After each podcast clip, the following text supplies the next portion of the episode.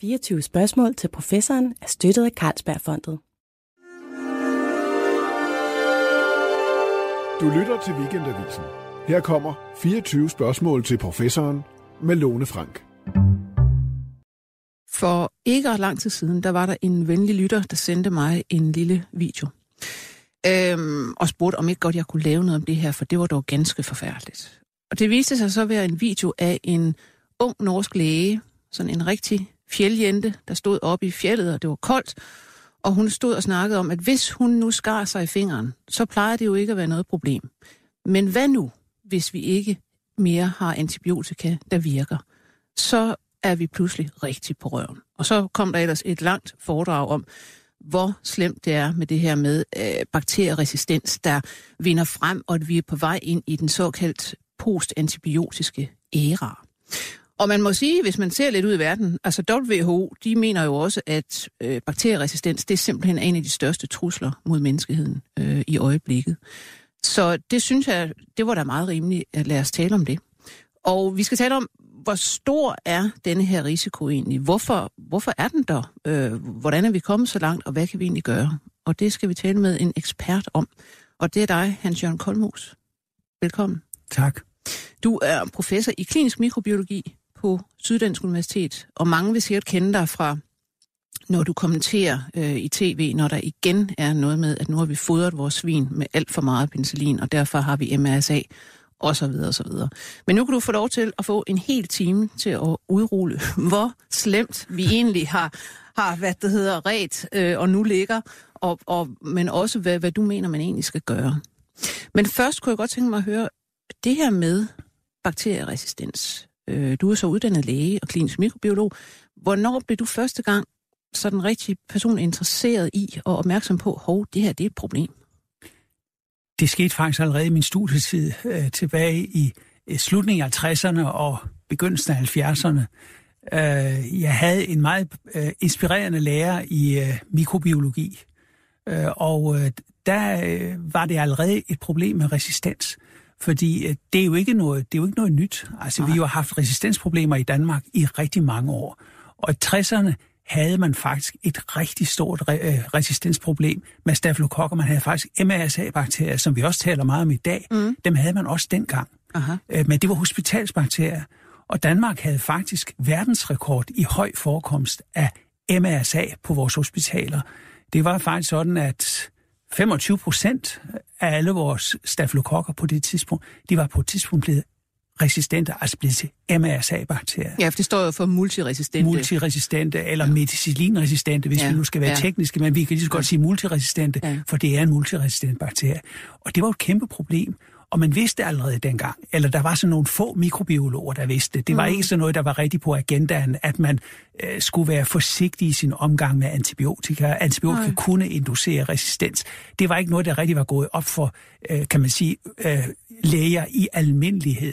Øh, det, var, det var sådan en lidt sovløs tid. Man, øh, det var jo ikke så mange år øh, siden, man havde fået antibiotika. Mm. Og øh, der var masser af antibiotika på hylderne, for man, man fandt nye antibiotika hele tiden og øh, herregud, så blev bakterien resistent, jamen så tog man bare det næste antibiotikum. Mm. Og, og noget af det, som man brugte rigtig meget af i 60'erne, det er jo faktisk tetracyklin, ja. øh, som vi også taler om i dag. Ja. Og det er jo sådan lidt husets vin, og det strøede man om sig sådan, øh, øh, øh, til patienter, når de fejlede noget, så fik de lidt tetracyklin. Altså det er sådan meget bredspektret, ikke? Ja, meget bredspektret. Du er mod rigtig mange ja. mikrober. Øh, og i virkeligheden det stof, som vi også mm. har meget kig på i landbruget i dag, som man jo ja. altså i dag bruger, øh, bruger til at, at behandle øh, for eksempel svin med. Mm. Øh, og det, det, det fik man ret hurtigt fra mikrobiologisk side kigge på. Og øh, så vi vidste godt, altså der var nogen, der godt vidste, at den er gal. Mm. Og øh, det var faktisk, det fascinerede mig lige fra starten, fordi det der med antibiotika, det, øh, det, øh, det fik vi også, det lærte vi også øh, hos professor Siboni uh-huh. i mhm. Odense. Ja. Det lærte vi også, at det var helt unikke øh, øh, lægemidler de indtog en, en særstilling blandt alle lægemidler, vi kendte, fordi det var de eneste lægemidler, man havde, som kunne gøre folk raske. I og med, at man slog den sygdomsfremkaldende bakterie ned, mm. og så blev folk raske. Alt andet, og det gælder faktisk stadigvæk, mm. alt andet, hvad vi har på hylderne, det er enten symptombehandling, ja. hovedpinepiller for eksempel, mm eller noget, hvor vi erstatter en svigtende kropsfunktion. For eksempel insulin til sukkersyge Som man så skal have ja. kronisk. Ja. Men her har vi altså at gøre med en stofgruppe, som helbreder. Ja. Samtidig så er, vi, så er det også en meget truet stofgruppe, for i og med, at man bruger meget af den, mm. så reagerer bakterierne ved at blive resistente. Ja. Og det er jo et, øh, en vældig udfordring, for det siger allerede, man kan ikke bare skyde sig igennem. Ja. Man bliver altså nødt til at bruge de her stoffer med omtanke. Øh, der, der bliver nødt til at være en balance i tingene. Og det lærte vi allerede dengang. Der var ikke ret mange, der sagde det, men det fascinerede mig lige fra starten, mm. og det har fascineret mig hele mit liv. Det er jo faktisk en af grundene til, at jeg blev klinisk mikrobiolog, at tænke, det der må du se nærmere ind i. Ja. Og det er jo blevet topaktuelt, som årene er gået, ja. fordi det ligner mere og mere den store diskussion om klima og miljø. Det kommer vi nemlig til. Øh, men først lad os lige tage det her med, hvornår denne her antibiotika-æra egentlig starter, og vi får de her herlige helbredende medicamenter endelig. Altså, der er vi jo tilbage til Alexander Fleming. Vi er tilbage til Alexander Fleming, som gør en øh, såkaldt tilfældig opdagelse i laboratoriet. Den er nok ikke så tilfældig endda, fordi det kræver, altså man taler som regel om the prepared mind, mm. og vi andre ville ikke have opdaget det, men der skulle, mm. der skulle kvikke folk til som Fleming for at se, ved et tilfælde opdager han altså, at der vokser en skimmelsvamp på en af hans æggerblade, hvor han dyrker stafylokokker, mm. og så kan han se, at stafylokokkerne omkring skimmelsvampen, dør. de dør. Ja. Og øh, det, det, det er sådan en tilfældig opdagelse, øh, men han kan lægge tingene sammen og se, at det her det er vigtigt. Og det er i 28? Det er i 1928, sommeren 1928. Mm. Han efterlader nogle æggerblader i vinduet. Ja. Han tager på ferie, fem ugers ferie. Hvem gør det i 1928? Der bliver nogle særlige klimatiske forhold, og nedenunder bor der en mikrobiolog, som arbejder med svamp. Mm. Så det er altså, det er virkelig et, et tilfælde, men det er de gode ting, der bliver bragt sammen og Fleming er i stand til at syntetisere og drage konklusionen. Det betyder ikke, at vi startede med at bruge antibiotika, fordi Nej. det var der ingen, der kunne se fidusen i. Øh, så der gik jo øh, i virkeligheden rigtig mange år. Han publicerede det her i et lille, ydmygt tidsskrift. Det er sådan en, en ensides notits i et... Uh... Som simpelthen siger, at jamen, jeg har observeret, at denne svamp, ja. den kan øh, tilsyneladende dræbe disse bakterier ja, under og, disse forhold. og, og så sagde folk, so what? Ja. Og øh, Flemming var sådan set heller ikke i stand til, eller, eller ikke rigtig klar over, hvor, hvor det bare hen, fordi mm. hans første idé, det var, man kunne måske bruge det sådan til, som en lokal sårbehandling, altså mm. lave en salve med, med, med det ja. her stof i, og så, så kunne man måske komme videre den vej. Men vi skulle helt frem til krigen, før øh, det, det rigtig rykker, øh, hvor penicillin i virkeligheden bliver en del af de allieredes krigsførelse. Så, snakker vi 2. verdenskrig. 2. verdenskrig. Ingen gang første var det nej. Nå, nej, selvfølgelig, går, det er jo før. Der går, ja. 30'erne går, og det er lidt af en ørkenvandring. Der er mm. ingen, der rigtig tager det her alvorligt. Nej. Men presset mod muren, der er der alligevel nogen, der finder ud af, det her, det var måske noget, vi kunne bruge. Tyskerne havde noget. De havde mm. nemlig sulfapræparater. Men Som er hvad? Egentlig? Det er noget helt andet. Det er virkelig en affaldsprodukter fra farveindustrien. Ja anilinfarveindustrien. Og øh, det var jo de store, øh, de, de store IG-farbenindustri mm. øh, nede i Tyskland. De havde nogle, nogle, nogle spildprodukter, mm. som de virkelig også, som de har fundet ud af, virkede på bakterier. Og øh, det, er, det er jo de stoffer, vi stadigvæk bruger med blærebetændt sulfapræparater. Mm. De virkede ikke helt så godt. Altså penicillin var, var noget, der var lidt kraftigere i sin virkning. Men altså, i virkeligheden, så kan man sige, der var to store strømme. Der var der var den tilfældige opdagelse i England mm. af et naturpræparat. Ja. Og der var den syntetiske, øh, kan man sige, opdagelse i Tyskland. Af kemiske stoffer. Kemiske stoffer, som virker. Mm. Og det kan man sige, det er to strømme, som har kørt, kan man sige, sideløbende, og som jo stadigvæk gør det. Ja, og som efterhånden blander sig ind over, for vi, vi, mm. vi, kan man sige, vi dyrker jo ikke bare, altså vi, vi laver jo ikke antibiotika efter naturmetoden i dag, vi syntetiserer dem jo også. Mm. Men altså, det er jo, og så er vi egentlig frem ved, at antibiotika, de, de antibiotika som, som penicillin og lignende stoffer, det er virkelig en naturpræparater. Ja. Og det, det er jo meget interessant, fordi øh, det er styrken, men det er også svagheden. Ja. Fordi det er stoffer, som mikroorganismer producerer ud i naturen i kampen for mad og overlevelse. Det er, det er stoffer, de simpelthen hælder i, i hovedet på, på naboerne for at skaffe sig selv plads.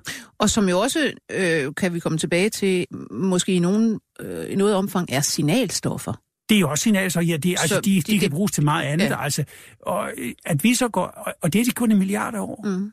Og øh, der skal man bare gøre sig klart, at øh, reaktion avler en reaktion. Ikke? Jo, så nu, nu er vi inde på, hvorfor, hvorfor de helt naturligt og helt af sig selv øh, skaber resistens konstant. Det sker hele tiden, og det er et helt naturlig, en naturlig reaktion fra andre mikroorganismer på den udfordring, det er at blive udsat for antibiotika. Ja, så derfor, hvad, så, hvad sker der inde i bakterien? Ja, der, der, sker, der sker forskellige ting. Bakterier udskyer med et formidabelt arsenal af, kan man sige, mekanismer, som kan modvirke det her. De kan gøre deres øh, cellemembran og cellevæg øh, uigennemtrængelige for antibiotika. De kan producere enzymer, som nedbryder antibiotika. De kan ændre på deres de proteinstoffer, som enzymer, som penicillin går ind og sætter sig på, ændrer det, vi kalder de penicillinbindende proteiner, så nøglen ikke længere passer i låsen, så penicillin ikke rigtig kan virke. Og endelig, som det sidste trumfkort, de kan pumpe antibiotika ud af cellerne med det, vi kalder effluxpumper. Ja. Og det er igen noget fuldstændig generelt. Altså, de bruger, de bruger de der pumper til alt muligt andet antibiotika. Ja. Men i og med, at de har alle de her gener, som gør det muligt for dem at, kan man sige, at producere alle de her afværgereaktioner, jamen så findes alle resistensgenerne derude i forvejen. Og det er udfordringen i den moderne medicin. Vi ved, at når vi introducerer et stof, så ligger der en mikroorganisme derude, som i virkeligheden har et resistensgen, som gør den udmodtagelig for det her stof. Ja, og man skal jo se på det sådan, at, at man har, det er ikke alle mikroberne, der så, når de får hældt noget i hovedet, slår nogle gener til. Nej. Men, men det er en population, hvis vi siger, at vi har to millioner mikrober i et sår, der kommer noget øh, penicillin på, så er der måske en tre stykker hen i hjørnet, øh, der overlever penicillinen, fordi de er resistente i ja, forvejen, altså det, og så fordi, blomstrer de jo op. Der sker hele tiden mutationer ja. i genomet, og øh, de fleste mutationer kan man ikke rigtig bruge til noget, så de, de dør bare ud. Men under et selektionstryk, og der har vi ordet selektion, som er vigtigt. Altså mutation er vigtigt, men selektion er endnu altså vigtigere. udvælgelse af fordi dem, der... man udvælger så mm, under det selektionstryk fra antibiotika, der får man udvalgt de bakterier, som kan overleve. Og så er det dem, der spreder sig på de følsomme bekostning.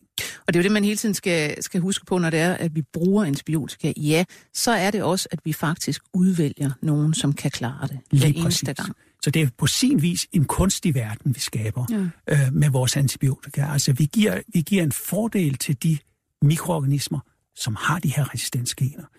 Det er normalt ikke en fordel for en bakterie at være meget resistent ude i naturen, hvis den skal bruge til noget, fordi øh, det, det betyder, at den slipper rundt på et lidt større genom altså en lidt større arvemasse. Ja. Og øh, det vil jo sige, det tager altså lidt længere tid at få reproduceret det. Altså bakterier, de deler sig jo hele tiden, altså under gode forhold deler de sig sådan inden for en halv time, så bliver en til to. Og det her, det tager altså lidt længere tid, hvis man slæver rundt på mange resistensgener, og derfor vil de resistente bakterier som regel klare sig lidt dårligere end de følsomme bakterier derude. Ja.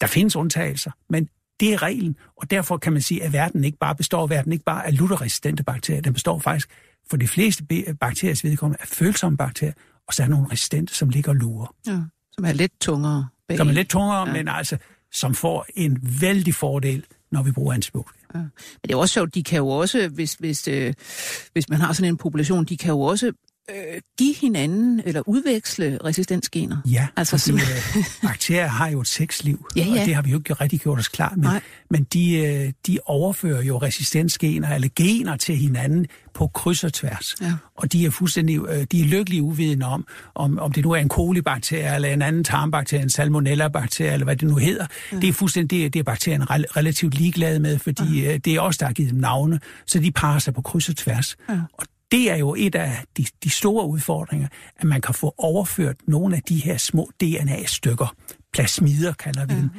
ja. fra, den, fra, den, ja, fra den ene bakterie til den anden, via sådan et hult rør, en sexpilus, som vi kalder det, som ja. den plasmidbærende bakterie kan man sige, fører over til den ja. ikke-plasmidbærende bakterie. Ja, det ser altså lidt sjovt ud, når man ser det på, på sådan et, øh, et fotografi gennem, gennem mikroskop.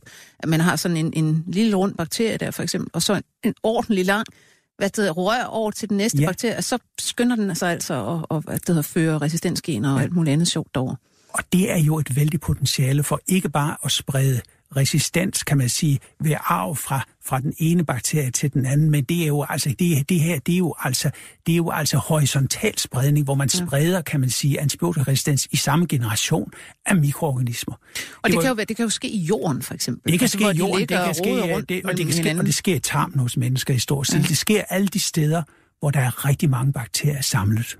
Ja. Man fandt i virkelig ud af det i Japan tilbage i 50'erne, øh, fordi man kunne ikke forstå, at de bakterier, som laver dysenteri, altså mm. Shigella-bakterien, som giver, ja. som giver blod, en blodig diarré, ja. man kunne ikke forstå, hvorfor de pludselig ville blive resistente. Nej. Øh, men øh, så begyndte man at kigge på kolibakterierne i tarmen hos de der patienter, og de var altså, de var altså netop resistente. De havde de her plasmider, og på den måde fandt man altså ud af, at det var i virkeligheden var kolibakterier, der smittede Shigella-bakterier, altså dysenteribakterierne, med tetracyclinresistens. Og øh, på den måde bliver man opmærksom på, at hov, der sker altså et eller andet dag i den tarm. Ja. Og det er jo virkelig et frygtindgydende potentiale, fordi altså, man kan jo sige, at vi kan være relativt ligeglade, hvis en harmløs bakterie bliver resistent. Det gør ikke så meget. Nej, det er Men altså, hvis nu den overfører sit resisten, sine resistensgener til en farligere bakterie, for eksempel ja. en bakterie, som giver alvorlig diarré, mm. blodig diarré, som var, det var tilfældet her, så er vi på den. Ja. Øh, og det, det er der masser af eksempler på. Øh, øh, og det viser jo dynamikken og, og eksplosionsfaren i det mikrobiom, i den verden, den mikrobielle verden. Der sker hele tiden noget. Der, hvor rigtig mange bakterier er forsamlet. Mm. Og der, hvor man får, kan man sige, får overført rigtig mange bakterier fra et individ til en anden, der sker der rigtig meget. Det er derfor, det er så farligt at have dårlig hygiejne kombineret med masser af antibiotika. Det er en rigtig, rigtig dårlig cocktail, fordi man får resistens, og man får det overført. Og i og med, at man overfører, i og med, at bakterierne går i passage fra den ene patient til den anden, så udvælges hele tiden de individer i bakteriepopulationen, som er lidt farligere end de andre. Mm. Og derfor kan man se, at jo flere passager de her bakterier går i med deres resistensgener, jo farligere bliver de. Og det er det, der blandt andet eksplosivt i en svinstald.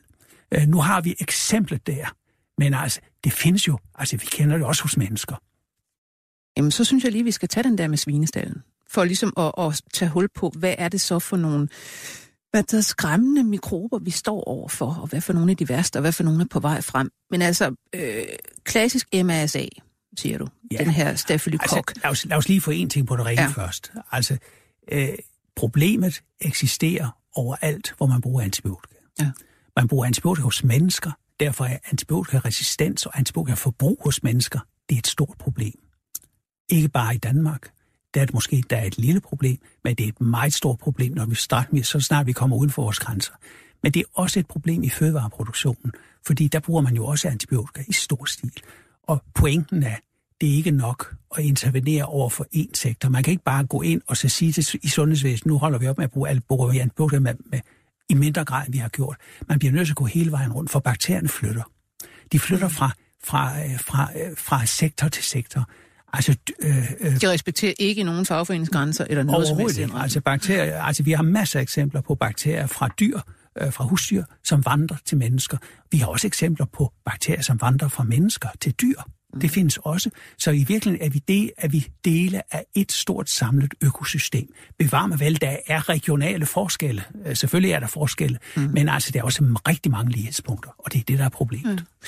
Men altså, øh, stafylokokkerne her, hvad er det for nogen? Det, det er sådan nogle sårbakterier, det er, eller hvordan skal det vi se på dem? Det er virkelig en hudbakterier. Det, ja. er, det er, ja, egentlig så er deres urhjem, det er faktisk næsen. Mm. Så langt som fingeren kan nå op i næsen, det vi kalder, kalder uh, vestibulum nasi i, uh, i, uh, på lægelatin. Okay. Altså så langt som fingeren når op i næsen, og der alle mennesker piller sig i næsen, det, det gør læger som en også, jamen så får man den jo overført til huden. Så den, den findes oprindeligt i næsen mm. og svælget, og kommer ud på huden som en af vores vigtige hudbakterier. Ja. Og det er faktisk sådan, at, øh, at 25 øh, procent af befolkningen, 20-25 procent af befolkningen, går rundt med de her stafylokokker. Og nu taler vi om gule stafylokokker. Ja.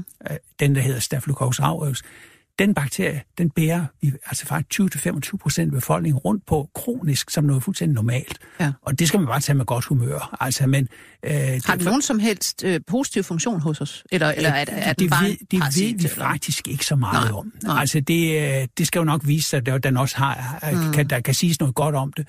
Men altså, normalt så er de harmløse. Mm. Men der er så situationer, hvor de bliver invasive. Og det er det, det, er det problem med sådan noget som stafylokokker. De er på den ene side ikke særlig farlige, fordi 20-25 procent af os går rundt med dem og har det godt med det. Ja. Men de er også farlige, fordi når vi kommer i nogle særlige situationer, for eksempel bliver opereret, eller vores immunsystem det, det får en lille, et lille nyk nedad, ja. eller vi, uh, vi får en lille rift i huden, så kan det gå galt. Og så kan det gå rigtig galt. Altså igen, i de fleste situationer får man en lokal infektion, man får en lille pustel, altså en lille byld. Øh, det sker der ikke så meget ved, den går, den går i ro øh, mere eller mindre af sig ja. selv, eller så prøver man hul på den. Ja. Men altså, hos nogle patienter går det helt galt. Der går bakterierne ind af, de går i blodet, og de rammer, de angriber det ene organ, og så er der far på ferie. Altså det er simpelthen sepsis? Ja, det er øh, det, blodforgiftning? Man, ja, blodforgiftet sepsis. Altså. Ja. Så er, altså, hvis man får det, så er risikoen for, for at dø af det, den er, den er i omegnen af 20 procent. Har du stået over for, øh, eller set patienter, som simpelthen kom ind, eller, eller kom, ja, øh, enten med sådan en infektion, eller kom ind og fik en eller anden infektion, som I simpelthen ikke kunne gøre noget ved, eller næsten ikke kunne gøre noget Ja, eller i hvert fald tæt på ikke ja. at gøre noget ved. Altså ja. det er jo det der med, altså det, det taler man så meget om, hvornår rammer vi muren, når vi ikke kan gøre noget ved det. Mm. Altså det er, jo, det er jo en lidt sjælden situation. Altså, det, ja. altså jeg har faktisk stået med sådan nogle bakterier. Ja. Men altså det normale er jo sådan set, at vi så bare ikke kan bruge, eller det almindelige er, at vi bare ikke kan bruge de sædvanlige antibiotika, så skal vi bruge nogle andre. Ja. Og de virker lidt dårligere de er lidt mere giftige, de er lidt mere besværlige at administrere osv. Så i virkeligheden, så kan man sige, og det står vi i hver evig eneste dag. Aha. Der står vi i den situation, hvor vi ikke kan bruge det bedste, fordi bakterierne er blevet resistente, og så må vi bruge det næstbedste. Så altså i virkeligheden, så det, det der med, hvornår rammer vi muren og går over i den postantibiotiske ære, det er faktisk ikke en mur. Mm. Det er en, et tusmørke, som ja. vi gradvist bevæger os ind i. Twilight og, øh, ja, ja. og vi er i virkeligheden, kan man mm. sige, i, vi er hver eneste dag et eller andet sted ind i tusmørket med nogle af vores patienter. Hvor, altså, hvor mange dør herhjemme hvert år af infektioner, man ikke kunne behandle? Det har vi ikke nogen tal for. Nej. Altså, det, altså vi, øh, fordi, men, men vi ved jo, at, øh, at, at øh, hvis man har sådan en, en resistent bakterie, så går, så går det altså galt meget, meget oftere. Altså, der, altså hvis du, du har sådan en blodforgiftning, for eksempel med en, med en følsom stafylokokbakterie, ja. så er der måske så er der en, en, en, en vis risiko for at dø af det. Hvis du har en blodforgiftning med en resistent variant, altså en multiresistent variant, ja. så fordobler du risikoen, dødsrisikoen. Så, altså, så det siger jo lidt om, altså, det her, der er meget, meget på spil. Og så kan man sige, hvor mange drejer det sig om? Ja, det drejer sig måske i Danmark ikke om så voldsomt mange patienter, fordi resistens, det er trods alt stadigvæk noget, vi taler om med relativt få procent. Men vi skal ikke ret langt ud i verden, så er det reglen, ja. og ikke undtagelsen. Altså, så, er det, så er det den virkelighed, man står i tuberkulose for eksempel, ja. der har vi, er vi tæt på at have tabt kampen. Ja. Øh, fordi de er nogle steder i verden, der er de blevet så multiresistente, som man simpelthen ikke kan behandle. Man snakker og det er jo blevet de fattige ja. sygdomme. Altså, det, ja. det er jo det frygtelige ved. Er der nogen, der gør noget ved det? Ja, det er, det er de fattige, øh, de, de fattige sygdomme. Det er jo ikke en sygdom, som rigtig øh, rammer uh, danskere. Vi har et problem på Grønland, men der er vi heldigvis ikke resistente tuberkulosebakterier endnu i nævneværdig omfang. Men altså ude i verden, der er det et kæmpe problem. Altså, jeg har læst nogle redselsvækkende beretninger fra russiske fængsler, for ja. eksempel, hvor man virkelig har et kæmpe problem med, altså, hvor det spreder sig blandt indsatte, ja. øh, som jo også er i, i dårlig stand, øh, ernæringsmæssigt og alt muligt, og hvor de virkelig er altså stort set totalt resistente stammer. Ja. Øh, og i Indien øh, har man kæmpe problemer med det også. Øhm, og, og man må jo sige, det er jo noget, man kan tage ud i verden og få med hjem. Og som Sagtens, du siger, i, altså, i Grønland har, har man så allerede ja. faktisk en ret høj øh, forekomst af tuberkulose. Godt nok er den ikke resistent, men Ja, det kan den jo blive. Ja, det er jo altså, altså i virkeligheden så, altså vi, vi taler som regel om tuberkulose som et ulandsproblem, men ja. altså vi, vi kan passende kigge til vores, til vores, til, til vores uh, grønlændere, altså de har faktisk, Grønland har faktisk en af de højeste forekomster af tuberkulose per indbygger. Hvordan kan det overhovedet være? Hvordan er det, ja, hvor sket? Ja, det og hvornår? Jo, altså, det, ja, hvor, ja, hvorfor er det sket, og hvorfor har vi ikke gjort noget ved det, og hvorfor kan vi ikke gøre noget ved det? Altså, det er jo et spørgsmål, man må stille sig selv. Altså, hvor, mm. hvor, øh, altså, hvor opmærksom er vi på, på, øh, øh, på, hvad der foregår i Grønland? Og øh, er, vi, er vi helt klar over, hvad det er for en udfordring, vi skal takle der? Altså, folk lever i små huse, mm. meget lidt plads, inden for en meget stor del af tiden, store smittemuligheder, et samfund, hvor, hvor, hvor ikke alle mennesker har det lige let, hvor der er masser af misbrugsproblemer, øh, alkohol osv. Det er der også i Danmark i, i, mm. i miljøer. Men altså, de der, altså, de der uheldige kombinationer gør, at man får en høj forekomst. Ja. Det er jo interessant at tænke på, at, at tuberkulose, altså det er jo, man skal jo ikke ret langt tilbage i, i tiden før, at, at når man læser litteraturen og så videre, så var det jo den store frygtede sygdom. Ikke? Jamen, altså, vi har, som, øh, vi har... som man døde af alle kunne få, og, og det var helt forfærdeligt, ikke? Når man først havde fået den, så, ja, så var man nærmest dødsdømt. Altså, så kunne man tage på sanatorium, hvis man havde råd, men alligevel, øh, man bukkede under til sidst. Ikke? Det, altså, det, var jo, det, var jo, det var jo en sygdom, som, øh, som man kaldte jo den hvide pest. Ja. Øh, og og det, det, var jo, det var jo sådan en stille pest, som øh, det var det alle familier i Danmark, hvis man går til øh, tilstrækkeligt. Altså, jeg skal bare tilbage til mine bedsteforældres generation. Ja. Der var der brødre og døtre, som døde af, det, af, af tuberkulose. Altså, længere siden er det ikke. Altså, vi er, her er vi tilbage, tilbage, altså, vi er 100 år tilbage i tiden. Altså, der var det stadigvæk et meget, meget stort problem. Og det kan det så blive igen. Det kan det blive igen. Ja. Øh, og, og, det, og det, er, det er jo det, altså, det forfærdelige, altså, at, at tuberkulose kan alliere sig med andre kroniske sygdomme, for eksempel HIV. Altså, det, altså vi så jo, da HIV-epidemien, øh, kan man sige, buller derudaf, der kom tuberkulosen også, fordi det, mm. det er sådan en uheldig alliance mellem to mikroorganismer. Virus, altså HIV, mm. nedbryder de immunceller, som vi skal bruge til at bekæmpe tuberkulosen, mm. og så blomstrer tuberkulosen op, og vi kan ikke rigtig gøre noget, vi hælder antibiotika på, og bakterien bliver resistente. Ja. Jamen, øh, for at gå videre i, i den opmuntrende genre her, øh, gonoré er også ved at blive et problem nogle steder. Jamen, det er der et problem af mange steder, og det, det, er jo, det, er jo, det er jo også et eksempel på en bakterie, som man efterhånden ikke kan behandle. Altså, vi, altså det, vi, vi får en lille snært af, at uh, turister kommer hjem fra, fra Thailand med, ja. med, med multiresistent gonoré. Uh, det kan være lidt træls at skulle behandle, men altså, derude er det jo et endnu større problem, for der har man måske ikke engang råd til at, så, at, at, at købe de få antibiotika, som man bruger i den slags situationer. Så altså igen, altså det, vi får en snært af det, men vi kan måske stadigvæk betale os ud af det med behandling, men i den tredje verden, i den fattigere del af befolkningen, der har man ikke engang mulighed for os at købe de nødvendige stoffer, og hvis de overhovedet eksisterer. Ja.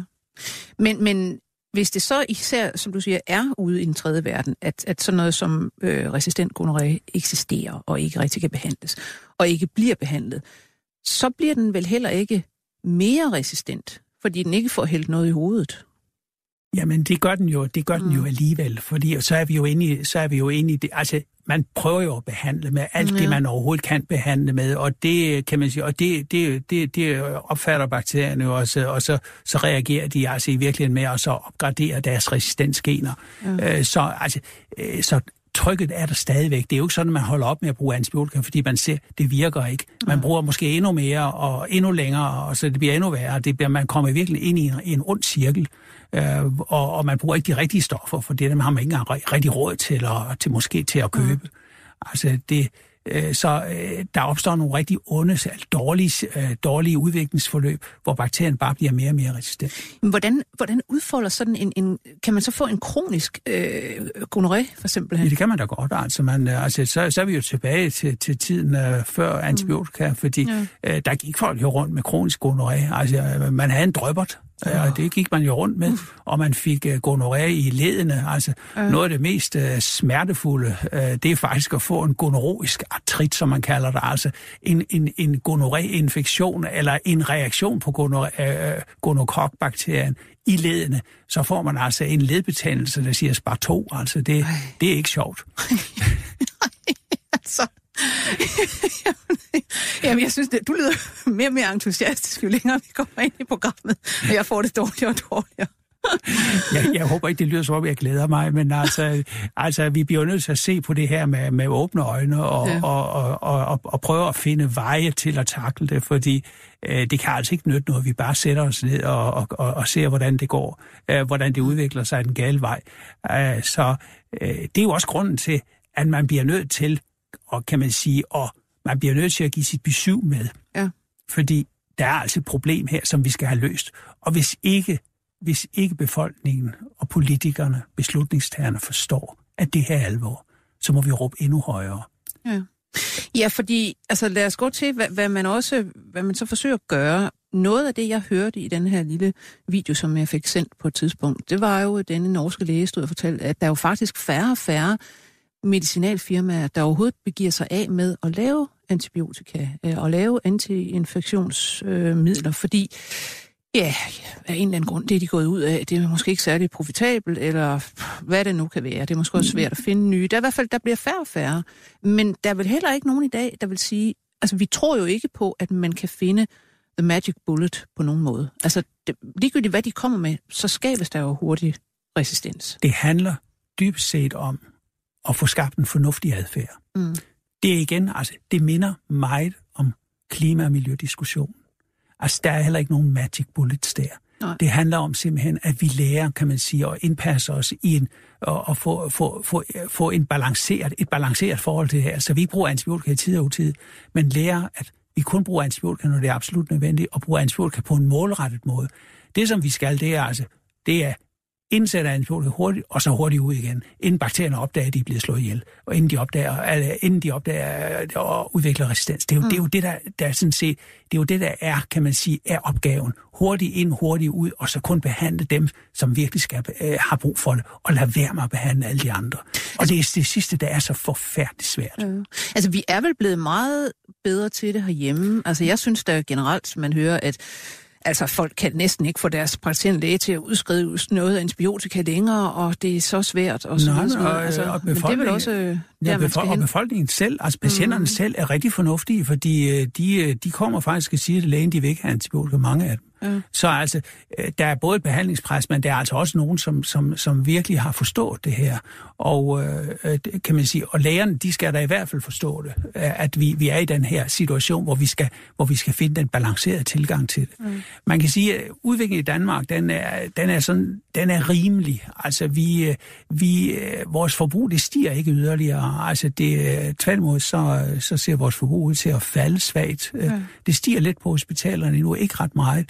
Men øh, til gengæld så er, der, så er der blevet reduceret rigtig meget på det ude hos de praktiserende læger. De er blevet rigtig gode til det her. Mm. Særligt til børn. Altså der er jo blevet givet mange antibiotika til børn tidligere, som, som, ja. som var helt unødvendigt. Og det er man altså blevet meget, meget bedre til. Til gengæld stiger det hos de gamle.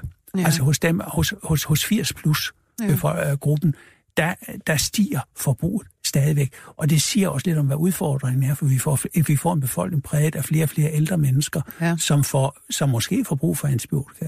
Så altså, det, det er jo ikke, fordi der er fred og ingen fare, men altså, man kan sige, at vi har lært noget allerede. Og øh, der, kan man, der må man sige til, til, til politikernes ros, altså til øh, sundhedsministeren har faktisk øh, fået vedtaget en national antibiotikaplan, som handleplan, som vi, øh, som vi er i fuld gang med at rulle ud, hvor, hvor man skal reducere antallet af recepter hos de praktiserende læger med, med en fjerdedel. Mm. Øh, og bruge relativt mere smalspektret penicillin i forhold til det bredspektret penicillin. Og på hospitalerne skal vi øh, reducere på forbruget af de her rigtig øh, kraftigt virkende stoffer. Øh, vi har tre stoffer, som stofgrupper, som, som virker rigtig kraftigt. Og hvad, som hvad altså er det for også er, det, det, er, det er kinoloner og, og cephalosporiner og carbapenemer. Altså de to sidste, det er sådan det, vi under et kalder beta-lactam antibiotika, meget bredspektrede stoffer. Og de tre stofgrupper, dem har vi til opgave at reducere med 10 procent. Mm-hmm. Det går en lille smule træt. Det er vi, vi er ikke helt lykkedes at få knækket kålen nu. Men måske... Kan man ikke bare gøre det ligesom, ligesom omkostningerne? 2 procent hvert år. Værsgo. Jo, altså det, det, det, det er jo altså... Nu, nu, er det jo, nu er det jo... Ja, men altså nu er det jo det her, det, det egner sig jo ikke rigtigt. Det egner sig jo ikke rigtigt til den form for plan, planøkonomi, fordi altså vi har jo syge, syge patienter foran ja. os, og, man må aldrig glemme, og det er det vanskelige antibiotika, det er jo det, der er fascinationen. Du skal på, du skal på den på samme tid sikre din syge patient en ordentlig behandling. Det er jo lægens, det er jo lægens opgave. Ja. Men samtidig skal du på den anden side også sikre fremtidens patienter en behandling ved ikke at bruge for meget. Og det er den balance, som jeg synes som jeg hele mit liv har synes var vanvittigt fascinerende. Det er jo det, der bragte mig ind i faget i, i tidernes morgen. Ja. Men er du så sådan en, der går rundt på, på, øh, på et hospital og, og, og beder folk om nu lige at opføre sig ordentligt med hensyn til ordinationerne og, altså, og holder foredrag og sådan? Ja, det, det, gør, altså, ja. det gør jo selvfølgelig. Altså, altså, øh, det, det, altså, opgaven er jo sådan set at deltage i patientbehandlingen, og, og det, øh, det, er jo, det er jo vigtigt, at sådan nogle laboratorielæger som, som, som mig, altså vi har et korps af laboratorielæger, som, som også har en klinisk uddannelse, og som kan deltage i behandlingen af patienterne, hvor, hvor der også skal være tvivl om, at den enkelte syge patient skal have en ordentlig behandling, naturligvis. Mm. Men vi skal samtidig, kan man sige, hele tiden tænke på, er det nu overkill? Øh, mm. Bruger vi et stof? Altså, er det nødvendigt at bruge det her meget brede stof? Kan vi ikke smalne det ind? Og, og det, er jo, det, er jo, det, er jo øh, op, det er jo det gode ved at have et laboratorium i ryggen, for der kan vi jo lave al diagnostikken, så vi, vi kan skræddersy behandlingen og sige helt præcis, patienten har brug for det her antibiotikum, men ikke noget, der er meget bredere. Det laver kun skade. Altså, vi kan ikke slå bakterierne ihjel mere end en gang. Ikke? Så, så altså, nu, nu skræddersyrer vi en behandling, og den ser sådan ud, ud fra de laboratoriesvar, vi har. Det er styrken ved at have et laboratorium, og så have læger, som går fra laboratoriet ud i klinikken mm. og samarbejder med de rigtige klinikere derude. Det er jo, altså, det er jo opgaven øh, i det daglige, og der vinder, altså, der vinder man meget ved at sikre det. Desværre, så kan man sige, den form for løsninger, de er under pres. Fordi, Hvorfor det? Ja, det er det jo, fordi altså alt i sundhedsvæsenet centraliseres. Det er jo været det store mantra de sidste 30 år. Vi skal bare, bare det skal, hele skal bare være større. Så du lægger alle de små, øh, små laboratorier, dem lægger du sammen til større laboratorier, som du samler på et eller andet større hospital. Og så er det alle de andre hospitaler, de har så ingen laboratorium, ingen mikrobiolog, og øh, så får du lov til at køre lidt derude. Altså, så, så det der med nærhedsprincippet mm. omkring antibiotikabehandling, som er så vigtigt, ja. det forsynder vi os lidt mod i den hellige sådan, øh, effektiviseringsnavn. Interessant. Altså, som du siger, så har vi stadigvæk herhjemme i hvert fald, øh, om ikke ude i, i ulandene, men herhjemme, de antibiotika, man, hvad skal man sige, kan slå det meste ned med fordi vi heller ikke har de helt vanvittige multiresistente eller totalt resistente stammer af visse øh, bakterier. Men øh, hvor meget gør man egentlig for at finde nye stoffer, og, og hvordan angriber man det? Altså, øh, ja, altså det, det, er jo, det, er jo, det er jo den anden strategi, for ja. man kan sige, at på den ene side skal man løse det her problem ved at være mere målrettet med det, vi holde hus med det, vi har. Ja, og det er noget, på, man bare skal køre som en strategi altid. Simpelthen. Altså. På den anden side skal vi jo være innovative og finde nye stoffer. Ja. Og, og begge strategier er jo vigtige, mm. øh, fordi altså, vi kan ikke undgå, at bakterierne hen ad vejen udvikler resistens. Det, det er et fuldstændig naturligt fænomen, så vi bliver også nødt til at finde på noget nyt. Ja. Og øh, der er det, altså, der kan man sige, der er udfordringen. Der er mange udfordringer. For det første, de lavt hængende frugter, som du, du sagde, de er høstet, fordi det var så let at finde en skimmelsvamp derude i naturen, som producerer penicillin. Og, ja. eller og når et, det så ikke virkede med penicillin, så fandt man ja, ja, så fandt man så en ny skimmelsvamp i et, et kloakudløb i Napoli, mm. og den producerede så et ja. cephalosporinpræparat, og så var ja. alle glade. Ikke? Ja. Eller man gik ud i jorden, og så fandt en jordbakterie, som producerer et streptomycin, så kunne man behandle tuberkulose, så blev det resistent, så lavede vi bare nogle nye, kan man sige, øh, afarter af de stoffer. Altså, det, det gik jo godt i lang tid, men altså, det, de lavt hængende frugter, de er høstet. Ja. Og det vil sige, nu bliver det lidt sværere. Nu skal vi altså, nu skal vi lede øh, lidt længere for at finde de rigtig gode stoffer. Man gør vel også både det, at man leder efter stoffer, det vil sige gå ud og prøve at finde i naturen, eller lave kemiske øh, biblioteker, som det hedder, hvor man ja. har en frygtelig masse stoffer, og bare hælder det på forskellige bakterier ja. og ser. Ja. Men man laver vel også øh, altså, øh, hvad det hedder, øh, rationelt design, altså prøve det, at finde, hvad er det for nogle mekanismer, ja, de her forbandede mikrober har, og ja, forsvare sig med, og hvordan kan vi stoppe de ja, mekanismer? og derfor er det jo vigtigt, at man forsker i, i uh, hvordan, uh, hvad, hvad foregår der i de her mm. mikroorganismer, så, forkend, så kender vi også deres ja. svage punkter. Ja. Så det er jo vigtigt. Men jeg vil godt lige vende tilbage til det med at finde nye stoffer. Ja. Fordi i virkeligheden, så kan man sige, det bliver sværere, ja, men måske leder vi også lidt det forkerte sted, fordi mm. altså, det er lidt ligesom den her, øh, du ved, den her Storm P-tegning, hvor, hvor manden leder efter øh, sin, sin øh, gadedørsnøgle under øh, spotlightet fra lampen og ja. siger, jeg kan ikke finde øh, gadedørsnøglen. Nej, altså, nej, fordi vi leder måske de gale steder. Måske ja. skal vi lede udenfor i mørket. Og øh, det er man faktisk, det er der faktisk et fint eksempel på, at man, vi har jo, strategien har jo været, vi har gået ud og taget noget ud fra naturen, taget med hjem i laboratoriet, dyrket det på agerplader, og så prøver vi at se, om det, om, om det producerer antibiotika. Ja. Fuldstændig Men, som Flemming i virkeligheden. Fuldstændig, ja. Det, det, har, det har kørt i overvis. Øh, men man kunne jo også gøre det modsatte. Mm. Man kunne flytte laboratoriet ud i jorden. Og det er der faktisk nogen, der har gjort. Det er et, øh, altså på den måde har man fundet et stof, som virker mod stafylokokker, som hedder Teixobactin. Mm-hmm. Og det, det, det er faktisk, øh, og, og måden, altså en ting er at finde stoffet, men måden at finde det på, den er dybt fascinerende. For det, man gjorde, det var, man tog lidt jord. Der var en forsker, som gik ud i sin baghave, mm. øh, sådan i et rækkehus, en baghave, sådan et eller andet sted, tog lidt jord, tog det med i en laboratorium, fortønder det, og kan man sige, sådan at man får, og så putter man de her bakterier, så laver man sådan et, et, et gitter, og så sætter man glas på begge sider af gitteret, så man, man må forestille sig, at man har lavet en opløsning, hvor der i gennemsnit er én bakterie per lille celle, mm-hmm. som er mhm. defineret i det her gitter med det her to glasvæg foran. Ja. Som der så alligevel godt kan diffundere stoffer henover. Ja. Men bakterierne, de, de, bakterierne ligger i hver deres bak- lille rum. De kan, og de kan ikke ja. komme ud. Nej. Men de kan godt, der kan diffundere noget ind og ud. Og så sætter man det der lille testsystem, det sætter man ud i jorden, hvor man tog jorden fra. Og så skete der pludselig voldsomme ting, fordi så tager man det, så tager man det op efter et stykke tid, og så går man ind, og så hælder man det over med, med, med en agerkultur med stafylokokbakterier i. Og så ser man, at der kommer huller i den her agerkultur ud fra nogle af de der små vinduer, hvor ja. der bor en bakterie, ja. som producerer et nyt stof. Og det er, jo, det er jo en spritny måde at tænke på. Altså det viser bare, måske tænker vi heller ikke helt på den rigtige måde. Så det er jo et eksempel på, at altså, alt håb er ikke ude. Man skal bare prøve at tænke, tænke lidt ud af boksen. Det var der altså nogen, der gjorde her.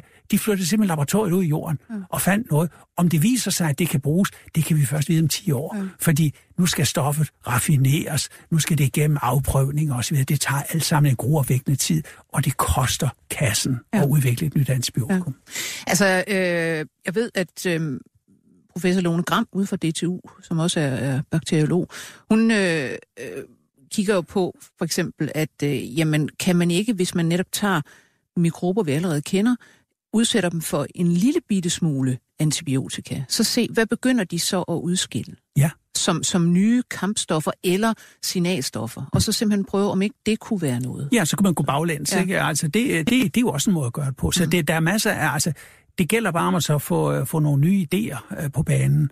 Ja. Øh, vi har også arbejdet med, med, med andre idéer, med, altså hvor, hvor man siger, okay, nu har vi nogle stoffer, vi har noget, vi kalder antibiotika, dem kender vi, og bakterierne er blevet resistente over for dem, men vi har jo langt flere farmaka derude på, på hylden, som ikke er antibiotika, alle mulige forskellige stoffer. Men øh, har vi nogensinde testet dem for, om de også virker på bakterier. Det er faktisk ja. mega spændende ja. område. Altså jeg kan huske, og det, det kender du selvfølgelig også til den historie, øh, en dansk læge, nu pensioneret Jette Christiansen, har i mange, mange, mange år, blandt andet på Serum Instituttet og senere på Sønderborg sygehus, forsket i at bruge øh, sådan nogle farvestoffer, som yeah. vi virkelig også snakkede om i starten. Øh, fenotiaziner, som det ja, hedder. Altså som, simpelthen stoffer, som, som bruges til, til, til behandling af... af det er, det antipsykotiske stoffer. Ja, antipsykotiske ja. stoffer. Ikke? Altså, ja, vi, vi kender godt, for jeg har faktisk mm. haft samarbejde med, med, ja. med Jette Christiansen i rigtig mange år, og vi har faktisk, kan man sige, udviklet eller analyseret hendes opdagelse på Syddansk Universitet, og vi er jo faktisk kommet frem til at kunne analysere os frem til, hvad det er for nogen, altså hvad der sker molekylærbiologisk i de her bakterier. Ja. Og det, det er sådan set rigtig spændende. Det kan man faktisk øh, redegøre for. Altså det er et skridt på vejen. Ja. Øh, så, kan man, så er det så spørgsmål, om vi kommer videre af den vej, om det var lige præcis det stof, man skal bruge, eller man skal, skal bruge noget andet. Men det er et eksempel på, at man, man kan have sådan nogle det, hjælpestoffer, lige præcis, som i virkeligheden ja. altså nogle gange kan, kan hvad skal man sige, reversere sådan en resistens. Ja. Så hvis en bakterie er resistent, så får den det her hjælpestof, så holder den faktisk op med at være det. Her var, her var rationalet jo øh, stoffer, som virker antipsykotisk. De virker på menneskers cellemembraner. Ja, altså i hjernecellerne. I hjernecellerne. Ja. Bakterier og mennesker har den samme opbygning af cellemembran. Mm. Ergo, det der virker på en menneskecellemembran, virker også på en bakteriecellemembran. Så man kan sige, at vi bedøver bakterierne. Ja. Øh, og mange af de bedøvstoffer, som man også har, altså narkosstoffer, ja, de virker også, også antibakterielt ja. af samme årsag. Ja. Øh, og, og man har jo faktisk med, med præcis de her fenotiaziner, øh, antipsykotiske stoffer, har man jo brugt dem i nogle kliniske forsøg i Indien med de her ja. totalt resistente ja. tuberkulosestammer. Øh, en læge, der hedder Amaral, Øh, og, og der har man nogle positive, øh, tilsyneladende observationer. Ja, det, det har vi hørt om, men vi har ikke ja. hørt mere. Nej. Øh, og, og, det, og, og, min vurdering er nok, at det, det, altså, vi er langt fra, uh, kan man sige, at det her det bliver mainstream, og, ja. og der, der er masser af problemer, der skal løses. Uh, vi har faktisk kørt de her uh, uh, uh, stoffer igennem også i forsøgsdyr. Ja. Og der, der er ret store øh, udfordringer med at få det til at virke i forsøgsdyr. Det er ikke for at skyde ideen ned, men det viser bare, det er komplekse ting, vi har med at gøre. Ja. Så det, men altså, det vi lærer hver gang, altså hvis det nu lige præcis bliver det her stof, så mm. bliver det måske et andet stof. Vi lærer af ideen, vi lærer tankegangen bagved, så, øh, så kan man sige, så, så kan vi jo afprøve på en lang række forskellige stoffer. Ja. Og så er der jo det her med, at man kan gå helt radikalt andre veje. Altså jeg hørte for nylig om et dansk firma, der øh, i forhold til de her øh, MRSA der kan sidde i sår og være meget, meget vanskelige at få fat i, også fordi de danner biofilm mm. og, og sådan noget, der næsten ikke er til at få antibiotika ind i, jamen så er de begyndt, de har udviklet sådan en lille laserapparatur, øh, der lige præcis kan øh, ødelægge bakterierne, men, men ikke gøre noget ved menneskecellerne i såret. Ja, det, for eksempel. Det er, jo, det er jo fascinerende. Det er, jo, ja. det, er jo, det er jo også en måde at gribe det an på. Og så kan man gøre noget helt andet. Man kan også gøre noget biologisk. Mm. Man kan faktisk bekæmpe dårlige bakterier med gode bakterier. Ja. Og det er, det er faktisk også en, øh, det er også en, øh, en, øh, en strategi. Altså, jeg har stødt på det for, for ikke ret lang tid siden inden for rengøringsområdet. Nu, vi er jo vant til, at der skal være rent på et hospital, og vi bruger desinfektionsmidler, altså mm. alt sådan noget, der slår mikroorganismer ihjel. Ja.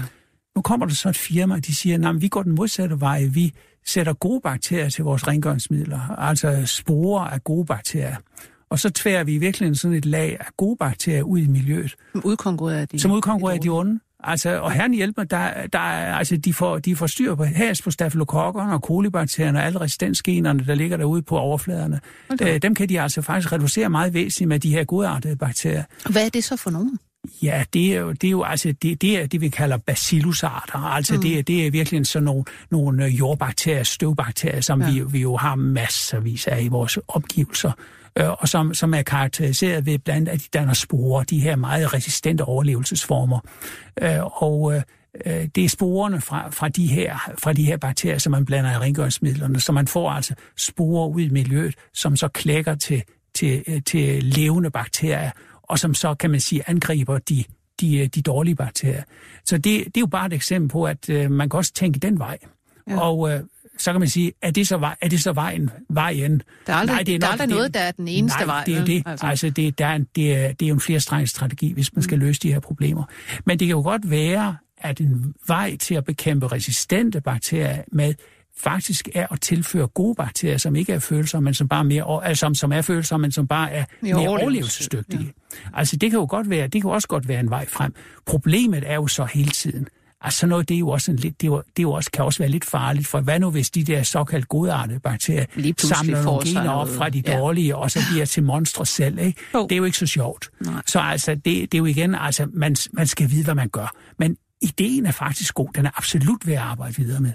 En, øh, en helt anden idé, som, som også er meget interessant, og som øh, hvad det, man hører om en gang imellem, det er det, der hedder bakteriofager. Ja. Altså bakterievirus, ja. som simpelthen er, ja, de er jo så også naturligt forekommende overalt. Øh, og der findes de her virus, som kan gå på hvilke som helst typer bakterier, og, og de, de, de er sådan set som nogle parasitter. Altså de injicerer deres eget DNA i øh, bakterien og får den til, om så må sige, at lave masser af nye virus, og så sprænges den selv. Så bakterien dør, der kommer masser af nye virus, spreder sig til andre bakterier, som så dør. Jamen det, det, det, det, altså, det findes der jo masser af. Mm. Altså bakterier, de har, de har influenza, ligesom vi andre har influenza, ja. ikke? Altså, ja. altså, de får et virus, en, et virusinfektion en gang imellem, og, og, og nogle af dem, mange af dem, de dør altså af det. Ja. Og, det, og det, det er noget, man, altså, det er faktisk, det er faktisk et meget interessant princip, fordi det er noget, som, øh, som særligt trives øh, i det gamle Sovjetunionen regionen. Ja. Og øh, faktisk de bedste folk øh, på det her område, de sidder faktisk i Georgien i dag. Ja, Ilyava-instituttet ja, hedder det. Ja. Der vil jeg og, meget gerne ud. Og, og, det, altså, og, og det, er jo, det er jo endnu et eksempel på, at man kan, man kan tænke alternativt. Mm. Problemet med det, det er, at det, man skal være man skal udvikle rigtig mange bakterievirus, altså bakteriofager, mm. øh, ty, altså typer af bakteriofager, for at have et for at have et brugbart arsenal, fordi øh, de, her, de her bakterievirus, de er ret specifikke. Altså, nogen ja. går på stafylokokker, andre går på kolibakterier osv. Så det, det er ja. ikke sådan noget, bare, altså, igen, det er ikke en magic bullet.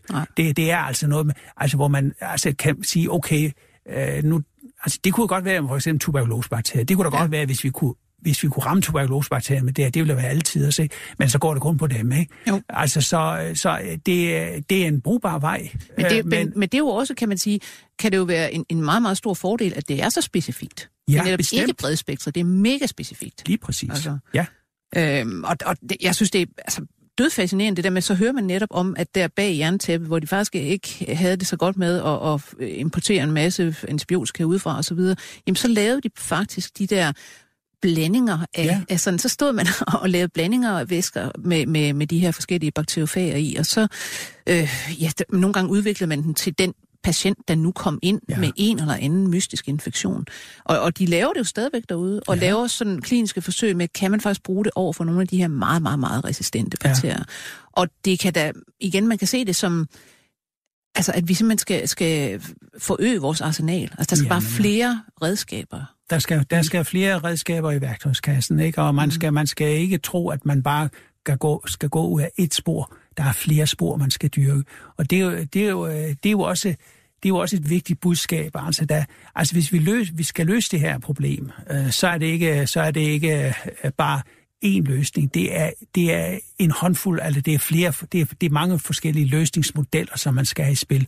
Og det bliver man, der skal man altså give forskerverdenen mulighed for at udfolde de her, kan man sige, mm. øh, øh, blomster og, og få dem, få dem, få dem til, at, til at udvikle sig. Ja, fordi er det ikke også lidt af et problem nogle gange at få det... Altså hver gang jeg har snakket med folk, der arbejder inden for øh, nye metoder til at komme resistens øh, til livs, jamen så siger de altid, jamen vi kan godt gå og lave alt muligt i laboratoriet, men det er på en eller anden måde utrolig svært at få det ud i, i klinikken, ja, selvom der er behov. Ja, det, og det er svært at få det, få, få det finansieret. Mm. Fordi det starter jo virkelig med, altså, hvad, hvad, giver, hvad giver vores øh, fonde, øh, forskningsråd osv., hvad giver de penge til? Ikke? Og de giver penge i virkeligheden til, til det, som man øh, gør i forvejen. Altså, det, altså, der er en tilbøjelse til, at man, man kan man sige, man, man, man, man siger, okay, her har vi antibiotikasporet, så vi offrer, at vi, vi, vi investerer lidt i det, men altså, øh, de der underlige bakterievirus, altså, er det nu noget? Ja. Ah, det er det nok ikke. Så, så det, det, altså, hvis vi kan prioritere, så prioriterer vi den sikre vej, ikke? Ja. Altså, så det, det, altså, det handler også rigtig meget om, hvordan man tænker.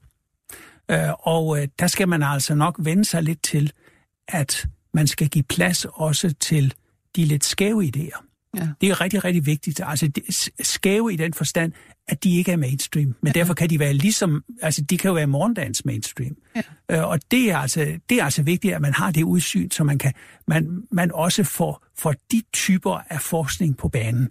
Øh, for de er vigtige. De skal i det lange løb være med til at løse det her problem. Ja. Øh, hvor let er det så, hvis man, bare tænkt tilfælde, hvis man nu stod på SDU pludselig med et menneske med en eller anden øh, meget, meget resistent, øh, livstruende infektion af noget, kunne man så som læge øh, sige, jamen jeg, jeg har lige læst en artikel om, det kunne være, at fenotiaziner eller et eller andet andet hjælpestof kunne gøre det. Nu prøver vi sgu at hælde i patienten.